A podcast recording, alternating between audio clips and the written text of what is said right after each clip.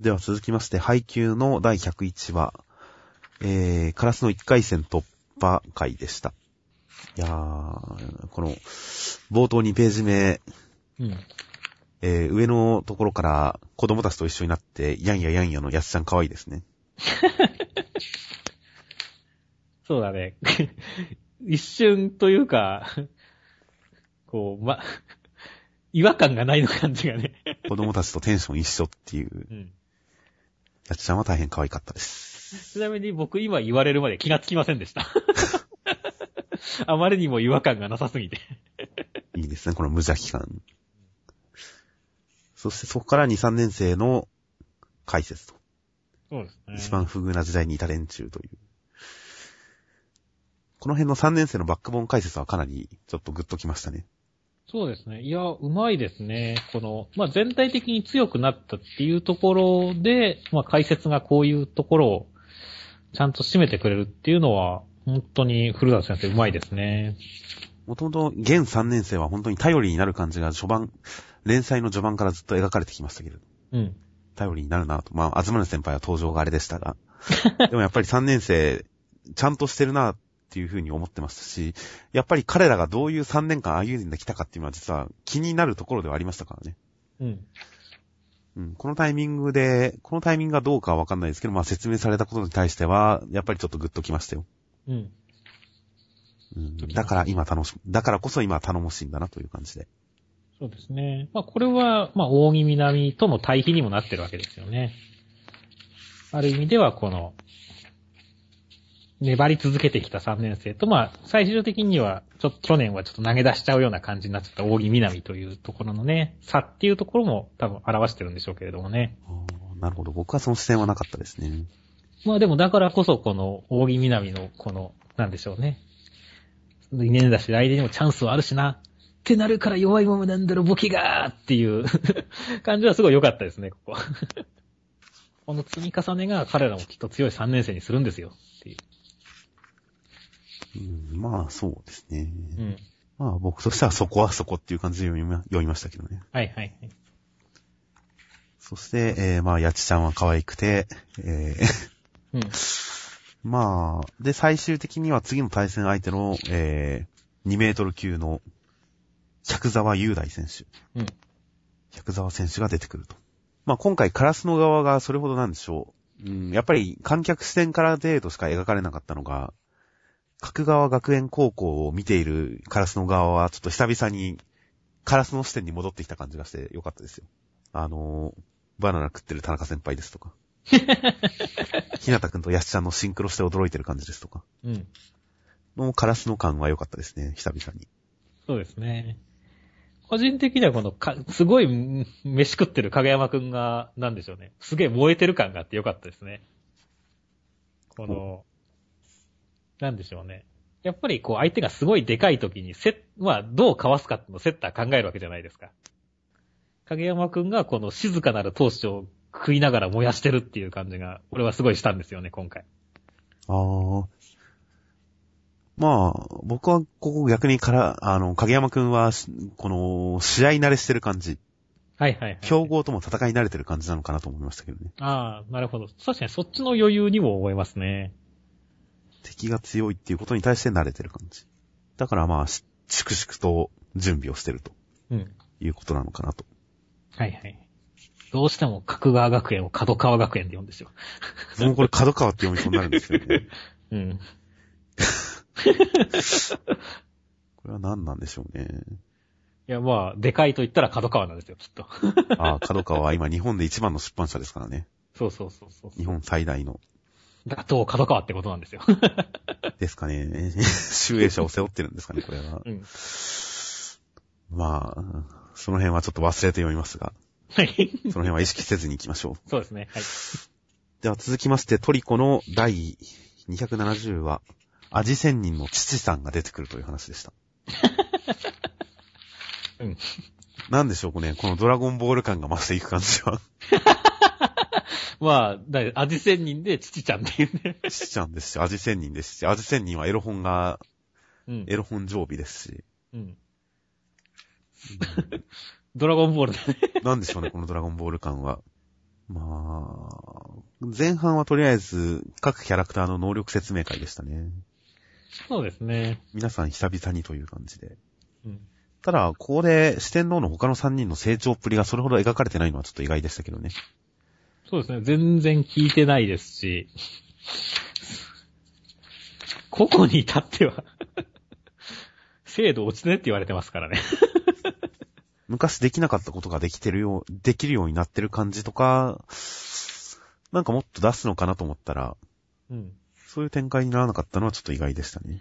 まあでもなんでしょうね。この、いっぱいいろいろやったけど、結局窓から入れるっていうところは、実に初期のトリコっぽくて。僕は結構好きでしたけどもね。まあそうですね。うん、そうですね。トリコらしい、うん明るいトリコらしい感じがしてよかったですね。うん。結構いろんな失敗する場面とかは。まあ、温泉のサービスシーンもありましたしね。ここすごいシュールだったよね。まあ、ちょっと、普段のトリコのギャグとはまた違った間の使い方をしてますよね。うん。もう完全に入る準備してっからだ。でもここで腰にタオル巻いてるのにはちょっと失望ですね。ああ。まあ、かつてトリコはシャワーシーンとかでもね、一切前隠してませんでしたからね。よく覚えてないですけど。ゆ、ゆ、湯気で隠、隠れてるだけで、別に隠してはいませんでしたからね、タオルとかで。いやまあ単純に、お風呂入るときに腰にタオルはマナー違反っていうのをやっぱりどんどんこれからの文化は、こう、アピールしていかなきゃいけないんじゃないかなと思いますね。なんでいやーその漫画とかテレビとかで腰にタオルでお風呂っていう誤ったイメージを普及させるところがあったじゃないですか。うん。そろそろあれをちょっと打ち砕かないといけないんじゃないかという。あの、使命感に駆られてるわけですね。そろそろ時代の揺り戻しが必要なんじゃないかと最近思ってるので、ここで二人が腰にタオル巻いてるのに対してちょちょっと失望を覚えましたね。なんでそんなことに使命感を抱いてるの？いや、単純にどういうメディアであろうとも腰にタオルとか、女の子が体にタオルでなお風呂に入って突っ込みがなかったりするとちょっと毎回残念に思ってますので僕は。はいはいはい。あのー漫画によっては結構女の子がタオル巻いてお風呂入るシーンとか突っ込まれてたりしますけどね。うん。一緒に入ってる女の子に、タオルでお風呂はマナー違反だよみたいなこと突っ込まれたりするシーンもあるんで、そういうのがあればいいんですけど別に。ということで腰にタオルは残念でしたと。はい。いうことで、来週は何か一流のコンビという嘘をついた父さんの話が聞けると。うん。まあ、目下のところあんまり取り立てて謎っていうのが目の前にあるわけではないので、うん。正直何を話すのかは予想つかないんですけどね。そうですね。まさかここでアカシアさんの裏の側面について触れるのかわかりませんが、うん。うん、どうなるかわかり、わからないので、はい可。能性はありますね。アカシアさんもニトロにとなんかつながりがあるみたいなこと言われてましたからね。ブルーニトロという存在がまだ詳しくは語られてませんからね。うん。まあ、その辺話すのかなという感じもありますが、わかりません。はい。では続きまして、愛少女バージョン2.2、えー、美薬会でした。いやー、すごいね。正直予想の斜め上を行く王道、王道というか正面切ってエロ展開っていう。いや、びっくりしたよ。こう、どんなアプリなんだろうって言ったら、香り、振るだけで君に惚れる香りが出ちゃうっていう。それは携帯の機能なのかっていう ツッコミもある。そうなん一応振るっていうことに対して、携帯のそのアプリとかでもやっぱ振る、ジャイロ機能で、振ったらどうたらこうたらみたいな、振ること自体が操作に組み込まれてるアプリってあるじゃないですか。そこからの発想なのかなとは思うんですけどね、一応は。うん。だから完全に携帯を離れた設定ってことではないのかなとはギリギリ思うんですけど。うん。でもギリギリですね、かなり。まあでも、そそんなことが、こう、突っ込むところがどうでもよくなるくらいの、もう完璧なエロ展開じゃないですか。いやもう、本当に真正面からのエロ展開でしたね。うん。もう、どこのエロ漫画だって思いましたもん。いやだってモテモテになるって、じゃあもう、ほんとモテモテになるって、じゃあハーレムじゃん、みたいなことを、半分ギャグで思ってましたけど、それをもう、何のひねりもなくやってきましたからね。うん。しかも、まあ、周りが、これ、モテモテになる以前に周り知女になってるからね。まあ、美薬ですよ、だから。うん。すぐ脱ぐんだぜっていう。すぐ脱ぎますからね。おかしいやろっていう。まあでも、まあこれくらい潔い方がいいのかもしれませんけどもね。いや、これはこれでなんか方向性が見えた気がしますよ。なんか。うんうん、いやもう、後半に行くにつれて、この、ガナミさん、うん。後輩のガナミさん、意外とガナミさんとくっつく展開もあるのかなと思いながら読んでましたけど、そうですね。ガナミさん、いいキャラですよね、これ。ガナミさん。まあ、次で出てくるか、もしくは、キノくんと本当にくっつくのかなぐらいの感じで読んでましたけど、ガナミさんが脱ぎは脱ぎ始めたりとか、キノくんの妄想の中で、えー、ハブさんがそういうあられもない格好になってるのとか、うん。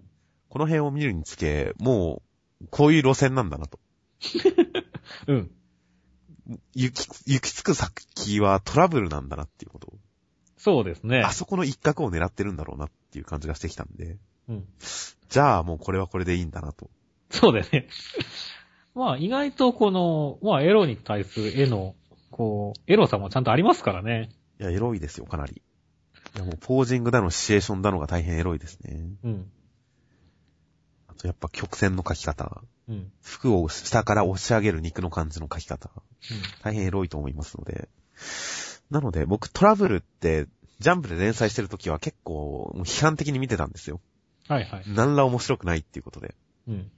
で、それはトラブルダークネスになってから、もう、見る目を改めまして。うん。これはこういう独自の漫画なんだなっていううん。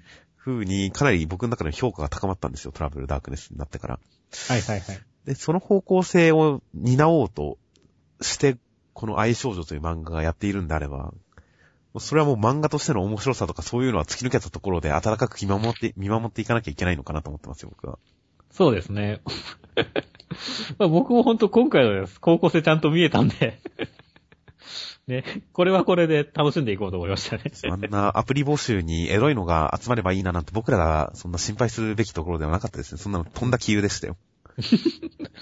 うん何がこういうともエロくするんだっていうことですよって。しっかり示してくれましたしね。ということで結構、えー、もうスケベをスケベギャグの領域にまで持ち上げられるっていうのはなかなか稀有な才能ですから。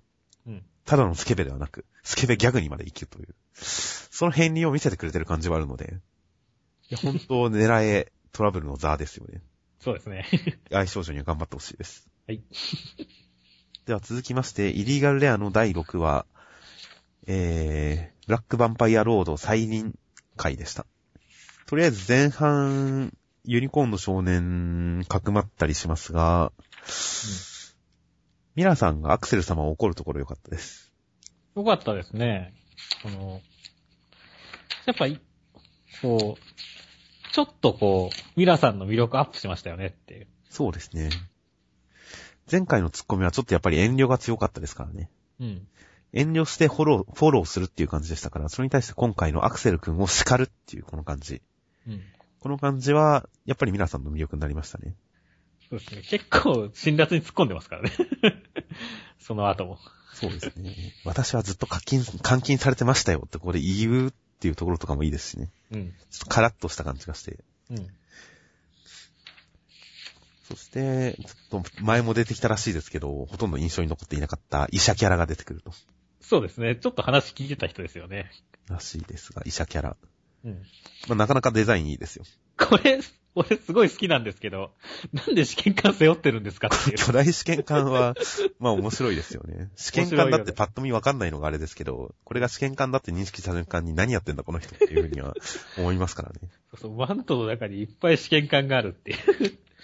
ここ注射とかじゃないっていうのがいいところだよねって。そうですね、試験官。六花の勇者というライトノベルにも試験官員というか薬瓶をいっぱい持ってるキャラとかいましたが、うん。そういう薬師的な、薬師的なイメージなのかもしれません。いやー、だって、後から見れば見るほど、この後ろの やつどうやって使うんだろうって思うもん。いや、多分今後使うんじゃないですか、戦闘で。戦闘で使うのか。大事な大事な一品なんだと思いますよ、これは。のうん。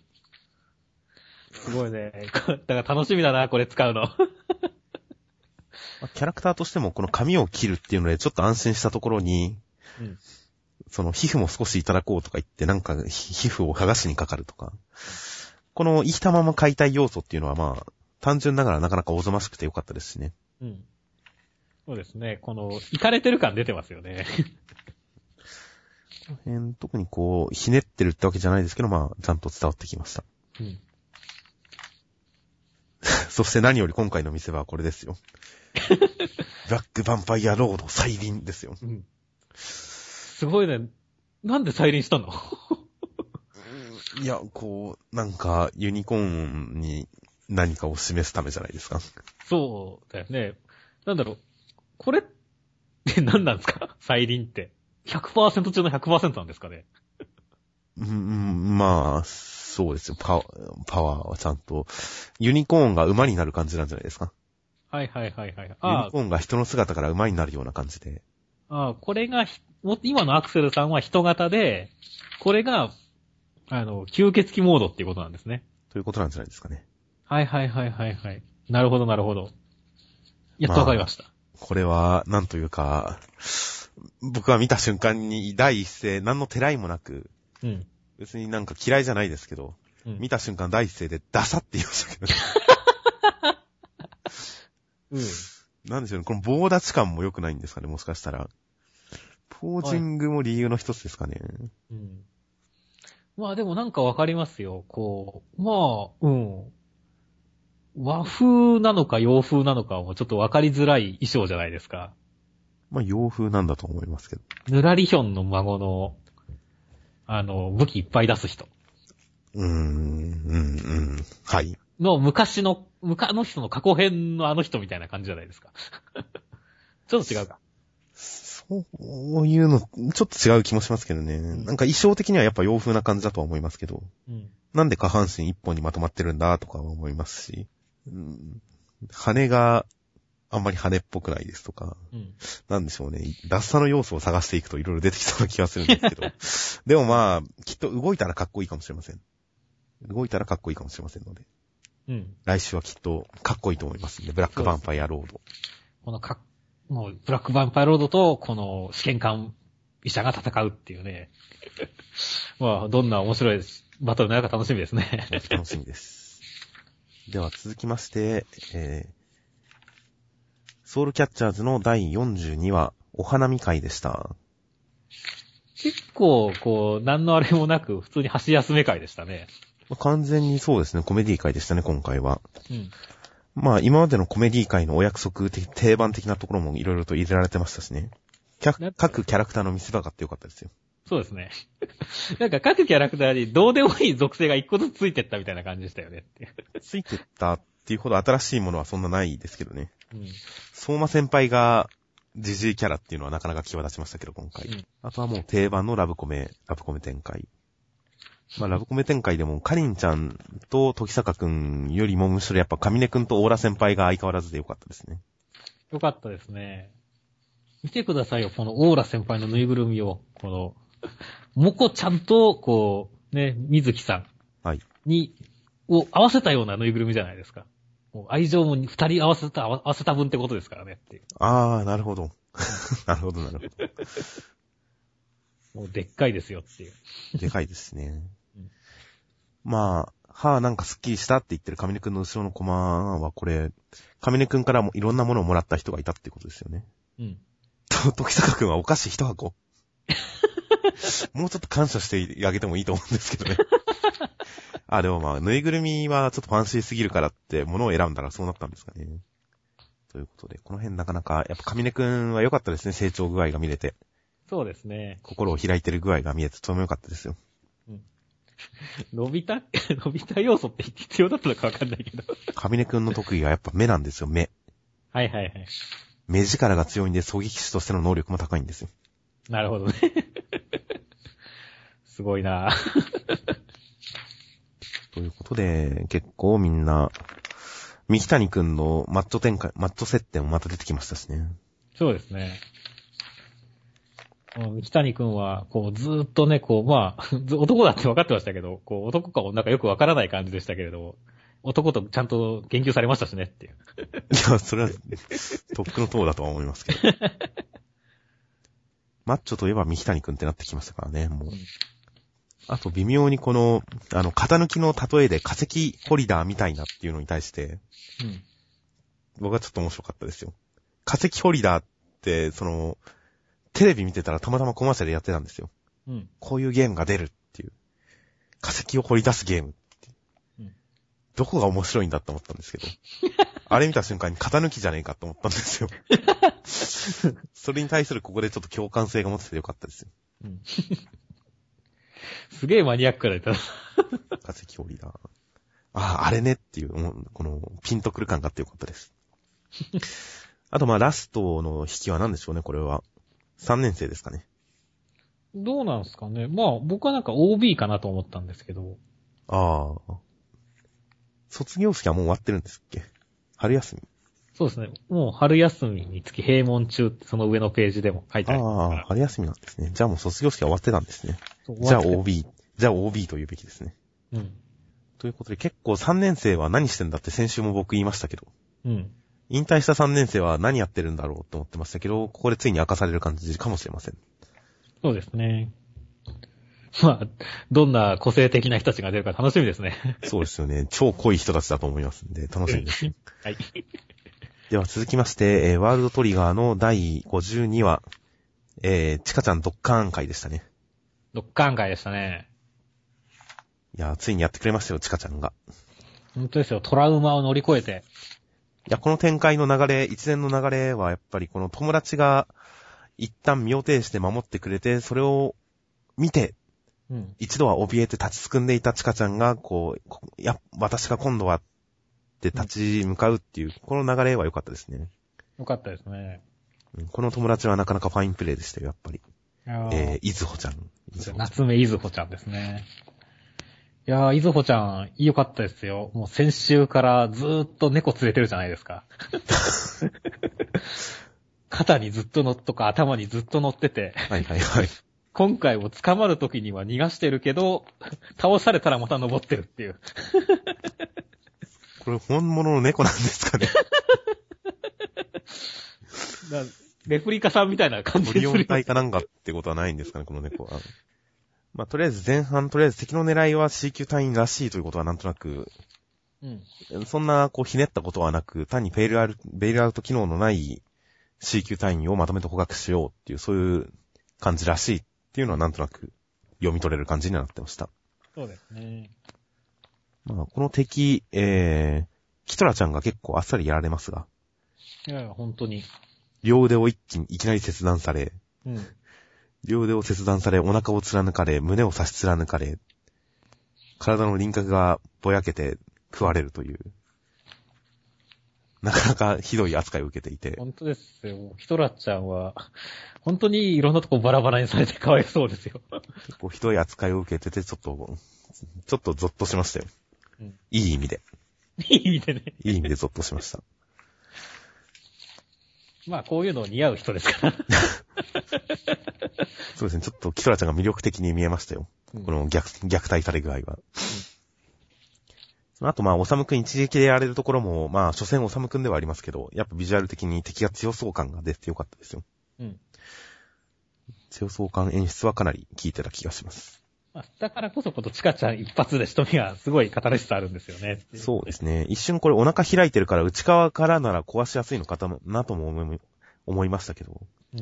やっぱ外装庫を粉砕してるからそういうレベルじゃないんですよね、多分。そうなんだよね。この、風間さんとかが破れないって言っていたところ、かっさり破ってるからねっていう。そう、硬い硬いって言ってたところを全く塵も残さずに貫いて、どでっぱらに大穴開けてますからね。チカちゃんなら本当にだって敵、ラービットさん一体一撃でいけるわけですよ。ドカーン、ドカーン、ドカーンって。いや、チカちゃん最終兵器ですね、ほんと。本当の。なんか機動力のある人が、こう、チカちゃんを抱きかかえて、うん。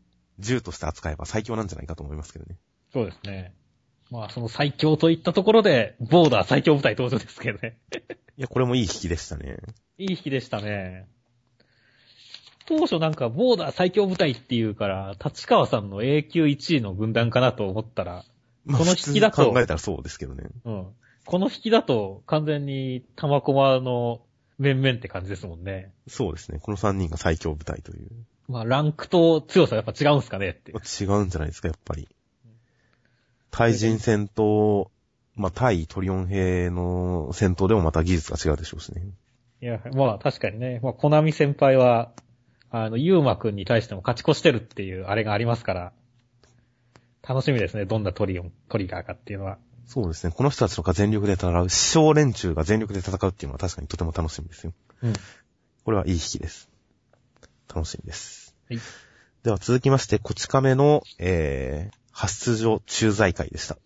まあ、久々にできるりょうさんが見れてよかったですよ。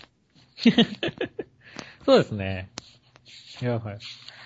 確かにね、うちのところの、こう、まあ、は駐在所も、あのーなんだかんだで24時間勤務してますからね。あの、小学校の横にあるんですけど。だから、結構地域の人たちには、こう、頼られてる交番ですからね。はいはいはい。ただ無人交番ってあるんですねって思ってましたけどね、これ見て。どっかで見たような気がしなくもないですけど、あんま生活圏内では見たことないですね、確かに。うん。まあ、今回な、それに、まあ、今までのあれじゃなくて、その、駐在所勤務になるっていう話ですけど、男女勤務ってないよねっていう。まあ、お見合いを兼ねてるというから、職場結婚を推奨する意味でやってるんじゃないですか。まあ、少子化対策ですかっていう。まあ、結婚はしてほしい。よく教師の人とか言うじゃないですか。あのうん、年取ると、早く結婚してくれって上司に言われるっていう。結婚してないと、もう、仕事上もちょっと上に行けないっていう。はいはいはいはい。その、おえー PTA とか、親御さん方からも信用されづらいし。はいはいはい。ああ、なるほど。とかで、とにかく教師とかやってると、早く結婚しろ、早く結婚しろって言われるっていう、あの感じでやっぱ警官に対しても、早く結婚してくれないかなって思ってるとか、そういうのあるんじゃないですか？なるほどね。いや、もう、男女で、まあ、24時間勤務だったらもう絶対間違い起きますからねっていう。まあ、相手によりますけどね。もう残念くんの回想なんて、残念くんが特別じゃなくてみんな同じこと思ってるでしょって思いますからねっていう。まあ、妄想の形は違うでしょうけどね。まあでも似たような感じになるじゃないですかっていう。まあ、いいことが起きそうだなとは思うでしょうね。うん。なので、まあ、この辺のお見合いも兼ねてるのかも、その可能性も高いなって、りょうさんたちが話し合ってるところがあるんで、それで結構、ああ、そういうことかっていうふうに僕は納得しましたけどね。はいはいはい。あ、なるほどね。僕はなんかこれでいいのかなとか思いながら読んでましたけど、まあいいんですね。でも結婚してほしいんですよ。うん。上司はみんな。まあ、公務員に限らずサラリーマンでも結構早く結婚しろ、早く結婚して、家庭を持ったら、あの、厳しい職場に飛ばすからっていうところも結構ありますからね。厳しいの公務員は。まあ、公務員に限らず、その、あのー家買った、家族できた、車買ったとか、そういう、その働く理由ができたら厳しいところを来るよっていうところは実際ありますからね。はい普通の企業でも。うん。いや、そういう意味でも、こう、会社側としては結婚してほしいなっていうふうには思うんじゃないですか。ふらふらしてると、もう、やっぱ信用しづらい。なるほどね。ということで、まあ、今回はまあ、さっきも言った、りょうさんができる人っていうところを発揮してるっていうのを見るのは、たまに見ると結構気持ちがいいですし、うん。仲裁するりょうさん。うん。そして最初に言った、えー、無人発出所で、さりげなく、ゲームショップ化してるという。うん。これに対する説明もリアクションも何一つない。そうそうそうそう。ここちょっと面白かったね。もう何の説明もいらないっていう、この扱いはちょっと面白かったですね。愛されて評判が良くて。完全にお店を営んでますからね。うん。あと終盤の、あの、治安の悪い発出所に勤務して、駐在所に行って、うん転んだ人がやたら来るっていうのは面白かったですけどね。うん。怪我人が多すぎる。うん。来る人がみんな転んでる。血まみれっていうのは面白かったです。うん。ということで、今回はあんまりこう、知識会ではなかったですけど、うん。技術紹介会とか、なんか知識ネタ会ではなかったですけど、まあ面白かったです。では続きまして、ブリーチの第572話、えー、骨がクッキーのようになる回でした。あーすごい、こう、急展開に次ぐ急展開ですね、今回。まあそうですね。急展開でしたね。急展開はまあ、主に一人のせいですけどね。えーと、これ誰でしたっけ？にグレミン、グレミンさん。想像したものが現実になるという人ですが、これグエナエルさんに関して、存在自体が空想の産物なのか、能力だけがそうなのかっていうのはちょっとわかんなかったんですけどね。まあ、多分、うん。この人の存在自体が空想の産物なのかなとも思うんですけど、それでアルファベット、文字をもらってるっていうのは不思議だなとも思いますし、いや、僕は多分あれじゃないですか。このまあ、この人が思ったことが現実となるって言ってますから、この人、まあ、このグレナイルさんを空想の産物だっていう風に思ったから消えたっていうことなんじゃないですか？ほう、そういう解釈もありますか。うん、もしくは、グレミーさんが V の本当の文字の持ち主で、うん。グエナリルさんはその文字を預かってただけなのかもしれませんが、うん。まあ、まださっぱりわかりません。そうですね。ほんと急展開でしたね。いやー、ケンセイさんとロードさんも死んじゃいましたからね。死んじゃいましたからね。もう殺した。これ、どう、どの程度信じていいか。いやまあ、展開として今回、まあ、ヤチルちゃんの骨がパキパキになったりもしてますけれども、うん。相変わらず久保先生は女の子に厳しいなっては思いますけど、そうですね。女の子に厳しくするのがお好みだなとは思いますけど、まあでも、ケンセイさんやローズさんへの厳しさほどではないですよっていう。この辺も含めて、ちょっと、まあ、一種、愛禅さん的なとは言いませんけど、現実系の能力の可能性もあるかなとは思うんですけどね。はいはいはい。幻覚系というか。うん。そしたらまあ、死んでることも覆せるかなとは思うんですけど、うん。果たしてどうなのかはわかりません。まあ、意外とブリーチ、殺しててもおかしくないなって思いながら読んでますからね、みんな多分。そうですね。まあ、最終決戦ですしね。結構ガツガツ殺してってもいいと思いますしね。なので結構怖さはあります。これまでの敵とは違う感がちょっとありますよ、やっぱり。うん。本当に殺せる人なんだっていう感じがちょっとしますから。うん。今までの敵はなんだかんだで、あの、いつものブリーチなんだろうなっていう。そうね。決定的なかか決定的なことはしないんだろうなっていう感じがちょっとありましたから。いや、本当にまあ、怖さがあるからね。このクッキーのところも本当にね、ちょっと、痛い痛い、痛々しい感じありましたからね。そうですね。この絵がとてもすごかったですね。くちゃくちゃになった手という、ヤチルちゃんの手という。うんこれがやっぱりちゃんとこう、なんでしょう、ヤチルちゃん視点のアングルで描かれてるっていうところが怖さになってていいですよね。そして最後、ケンパチさん登場と。うん。あれだよね、もう、ケンパチさん出てくると、もうなんか一撃で勝つイメージしかないんですけど。敵が散々何か言った挙句に全部ねじ伏せて叩き切りそうな感じはしますよね。そうそうそう。ケンパチさん、あの、粘土、サイキクソンに出てくる粘土と同じような感じで、あんまり想像力働かせずに生きてる感じしますからね。君の体がクッキーなんだろって何わけわかること言ってんだって言ってきていや、ほんと意外とご利用してくれそうな感じもしますから、グレミンさんに対する天敵かもしれませんよ、ケンパチさん意外と。まあ、ケンパチさんは本当やっぱ好きなキャラですから、きっとみんなそうですけど、うん。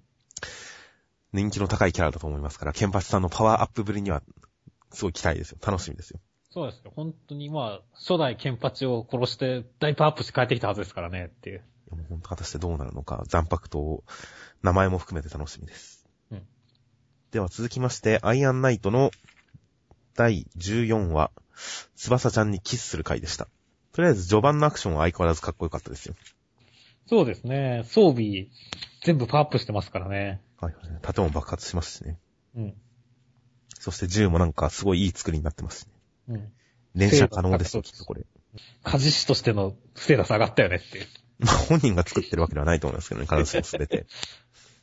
まあまあ、鉄は自分から出すけど、作ってるのはまあ、自衛隊の人たちとか、専門の人がってことねまあ。いろんな人が手伝ってくれてるんだとは思いますけど。そして胸の穴は開きっぱなしと。うん。ここは治らなかったんですね。そしてゆきちゃんが生きてるという。はいはいこのゆきちゃん登場良かったですね。この、足の爪がこう血まみれっていうのが。これは一瞬なんか、なんだろうと思いましたけど、あ、そういうことかって分かった瞬間に、もうさすがゆきちゃんと思いますよね。そうそうそう。もう笑顔でゴブリンぶっ殺してきたんだろうなっていう。いや、僕先週読んだ後の感想として、実はゆきちゃん死んでてもおかしくないなと思ってたんですよね。はいはいはい。てっぺいくんが溶けかけて、こう、倒れているところにゆきちゃんやってきて、たとえこの先地獄へ行こうと味方だよって言って、佇んでるという。うん。あれは結構死亡フラグだったんじゃないかと思ってたんですけど、はいはいはいはい。生きてて何よりですよ。そうですねて。っぺいくんを冷やして死んじゃうのかと思ってましたから。そしてこんないい笑顔とね、残虐な笑顔を見せてくれてよかったですね。よかったですよ。まあ、全体的に今回結構明るい未来でしたね。うん。先週予想してた範囲の中で言えばかなり明るい未来でしたよ、今回。結構街もちゃんとしてますしね。人いっぱいいますしね。復興してますし、てっぺいくんもみんなに受け入れられてますし、うん。まあ、角は生えてますが。そうだよね。これ多分、隠れてるってことは一応、てっぺいくん人間バージョンと、あの、アイアンナイトは、一応、正体がわからないにはしてるんでしょうね、きっと。一部の人しか知らないみたいな。ああ、関係者以外立ち入り禁止ってなってるからですかね。隠れてるんですかね。ま違うのかななんか俺はそうなのかなとか思ったけど。うーん、ちょっと僕はそこは特に何も思わなかったですね。そうですね。まあ、そのあたりは、まあ、どっちでもいいんですけどね。まあまあ、角が生えてるという不吉の予感も匂わせつつ、うん。うん、なんか後戻りできない感の不吉な予感も示しつつ、つばすちゃん、つばすちゃんですね、つばすちゃん。翼ちゃんですね。原因は不明だったんですね。原因は不明だったんですね。うんうん起きてても意識はほとんどない。ちょっと、ちょっとエロゲな格好を。ちょっとエロタゲな格好をしつつ、ほんとこんな薄着をさせて、こんな薄薄着をさせてどういうつもりなんですか、全く。そうです。しかも、この、ね、全く動かない子に無理やり。無理やりでもないけど、迫るなんてっていう。キスしますからね。キスしたら、ちゃんと翼さんに表情が生まれましたからね。うん。いや、これで拒絶したらどうしようかと思いましたよ。それこそ本当にほんといい未来が待ってましたよ、一年後は。ただこれを横で見るゆきちゃんの心情はどうなんだろうって思っちゃいますけどね。どうなんですかね。まあ、ゆきちゃん、悪情落ちはしないよねっていう。いや、ゆきちゃんこれ無理してるんじゃないですか、ゆきちゃんは。うんゆきちゃんのコマに必ずこう、雪粒が映るんですよね、こう。はいはいはい。これがなんか、何かを示してるような感じがして、ちょっとした緊張感をいつも覚えるんですけどね、僕は。ああ、そうですね。意外と、まあ、その、ゆきちゃんも長くない的なのはあるかもしれないですからね。もしくはやっぱ感情を単純にこう、殺してるんじゃないかという。うん。いや、嫉妬を、嫉妬を殺して、笑顔で二人を祝福してるんじゃないかとか。はいはいはい。そう思ったら、この、もう、チューしてチューっていう言ってるここの気持ちとかを思い、思うんばかったらもう、胸がキュッとしますからね。そうですね。いや、はい。確かにこう、ゆきちゃんの気持ちっていうのは、ちょっと今後の、あれではありますよね。どういうシーンなんだろうっていうのはね。まあ、もしもそれが判明するとしたら、それこそゆきちゃんが死ぬ寸前な気もしますけどね。そうなんだよてねっ。ぺいくん私実はって言って死んでいっちゃいそうな気もしますけど。まあ、とりあえずまた敵が出てくるということで、うん。うん、ちょっと、ちょっとやっぱり、ピンチの感覚が短すぎる感じもしますけどね、アイアンナイト。緩急の緩をもうちょっとしっかりそろそろ描いてもいいと思うんですけどね、タイミング的に。そうですね。結構もう、早くももうなんか、幸せなところは長く続かずに、またなんか、厳しいところに行きそうな雰囲気ですからね。なんか1話完結でどうでもいい面白い回とかを入れてくれてもいいんですけどね。まあ、それが、ちょっとアイアンナイトの持ち味なのかもしれません。常に緊張感。そうですね。まあ、桜山さん死んじゃうんすかね。そういう匂いがプンプンしますよね。まあ前回も死亡フラグをへし折りましたから、うんまあ次もそれを期待しますよ。そうですね。では最後に、目次コメントは何かありましたか？えー今回、まず、このワールドトリガーの足原先生、ワールドトリガー盆地上げ発売してます。美味しいです。ご家族、お友達とどうぞ。ということで発売してるらしいです。もうもう発売してるんですか？どこで売ってるんでしょうね。コンビニで探してみますよ、今度。そうですね。僕もせっかくですから、ちょっと探しに行ってきますよ。どこにあコンビるかわかりニとか、近所のスーパーとか。そうですね。ちょっとどこにあるかわかりません。うん。あと、他に何かありましたか？まあ、宝月の冷徹のオープニングを聞きつつ、週一の締め切りに追われています。まさに楽しい地獄。成田先生。あの曲すっごい耳に残るんですよね。ああ。あれ結構、だから、結構なんか車乗ったりしても口ずさんじゃったりするくらい、俺もちょっと、やっぱ耳に残ってるんで。だから、成田先生も 楽しんで聴いてんのかなと思いつつ、思ったんですけどもね。イリガルレアのシーハシ先生、大好きな白石浩二監督の怖すぎ、新作が今から楽しみ、カッパと花子さんは超傑作。ということで、怖すみ、怖すぎというフェイクドキュメンタリーのなんかホラービデオがあるんですけど、なんか最近方々でおあれ面白いよ、あれ面白いよっていうタイトルを聞くんで、このタイトルの名前を聞くんで、見たいなとは思ってるんですよね。はいはいはい。まさか、ここでシーバシ先生の口からそれが聞かされるとは思わなかったですよ。ぜひ今度見てみたいと思います。怖すぎ。そうですね。かなりネタ感のあるぶっ飛んだフェイクドキュメンタリーで面白いらしいですよ。えー。ちょっとじゃあ僕もちょっと調べといてみます。あとは、アイアンナイトの八木智弘先生。ここ最近になって、ようやくインクって早々に腐るんだと知りました。大変。うん。八木先生、部屋にこもりっぱなしで片耳聞こえないイヤホンで音楽を聴いてて、インクを使ってたら腐ってたんですね。外出ないから。外出ないのに、そんなになんか陰気がこもっちゃったんですかね、家の中に。うん。大変だよ。そのうちキノコとか生えてくるよ、絶対。いやー、ほんと、来週こそは明るいコメントが聞きたいですね、八木先そう生の。ですね。では、自習予告の方は、来週の関表紙関東カラーは、第3回人気投票結果発表関東カラー、黒子のバスケうん。となっていました。表紙とは書いてないんで、また来週もなんか企画表紙かもしれないですね。そうですね。ということで、黒子のバスケ、ついに第3回人気投票の結果が発表されるらしいです。明石くんの順位気になりますね。まあ、奇跡の世代プラス、鏡くんで上位6位ぐらいまでは占めるような気もするんですけどね。いうん。や、聖輪の先輩方がどこに食い込むかっていうのはありますけど、うん。奇跡の世代人気にはかなわないんじゃないかなと思ったりもするんですが、どうなんでしょう。正直、前回の記録、前回の結果もそんなに覚えてないんでわかりません。うん。黒子のバスケのなんかコアなファン層とは離れたところにいて、この漫画読んでますから、本当順位の予想はつかないんですよね。そうですね。個人的に誰が一番好きかって言ったら普通に多分僕は黒子くんですしね。そうですね。僕も黒子くんが一番好きですね。時点で明石さんか、緑間くんですね。ああ、なるほど。時点はすごく難しいですね、ちょっと僕は。あとはまあ来週センターカラーが、えー、バーサスバンデンライヒ最高潮センターカラーブリーチうん。を、ケンパチさんがセンターカラーで大暴れです。うん。そして、センターカラーのもう一本は読み切りですね。花より漫画新春国際色読み切り5連弾第1弾。うん。おとぎの国より新鋭現る。転校生はキーより来たる。マカフ、マカ非日常アクション読み切り。センターから47ページ。ピーチプラッ木村祐二先生。普通の中学に現れた無常識転校生の正体は？もう読み切りまた5連弾なんですね。また読み切り枠復活するみたいですね。うん。ピーチプラック。プラックというとやっぱ、ラックとプラックの件を思い出しちゃいますが。うん。やっぱそういう話なんですかね。どうなんでしょラックプラックっていう。幸運と勇気をっていう。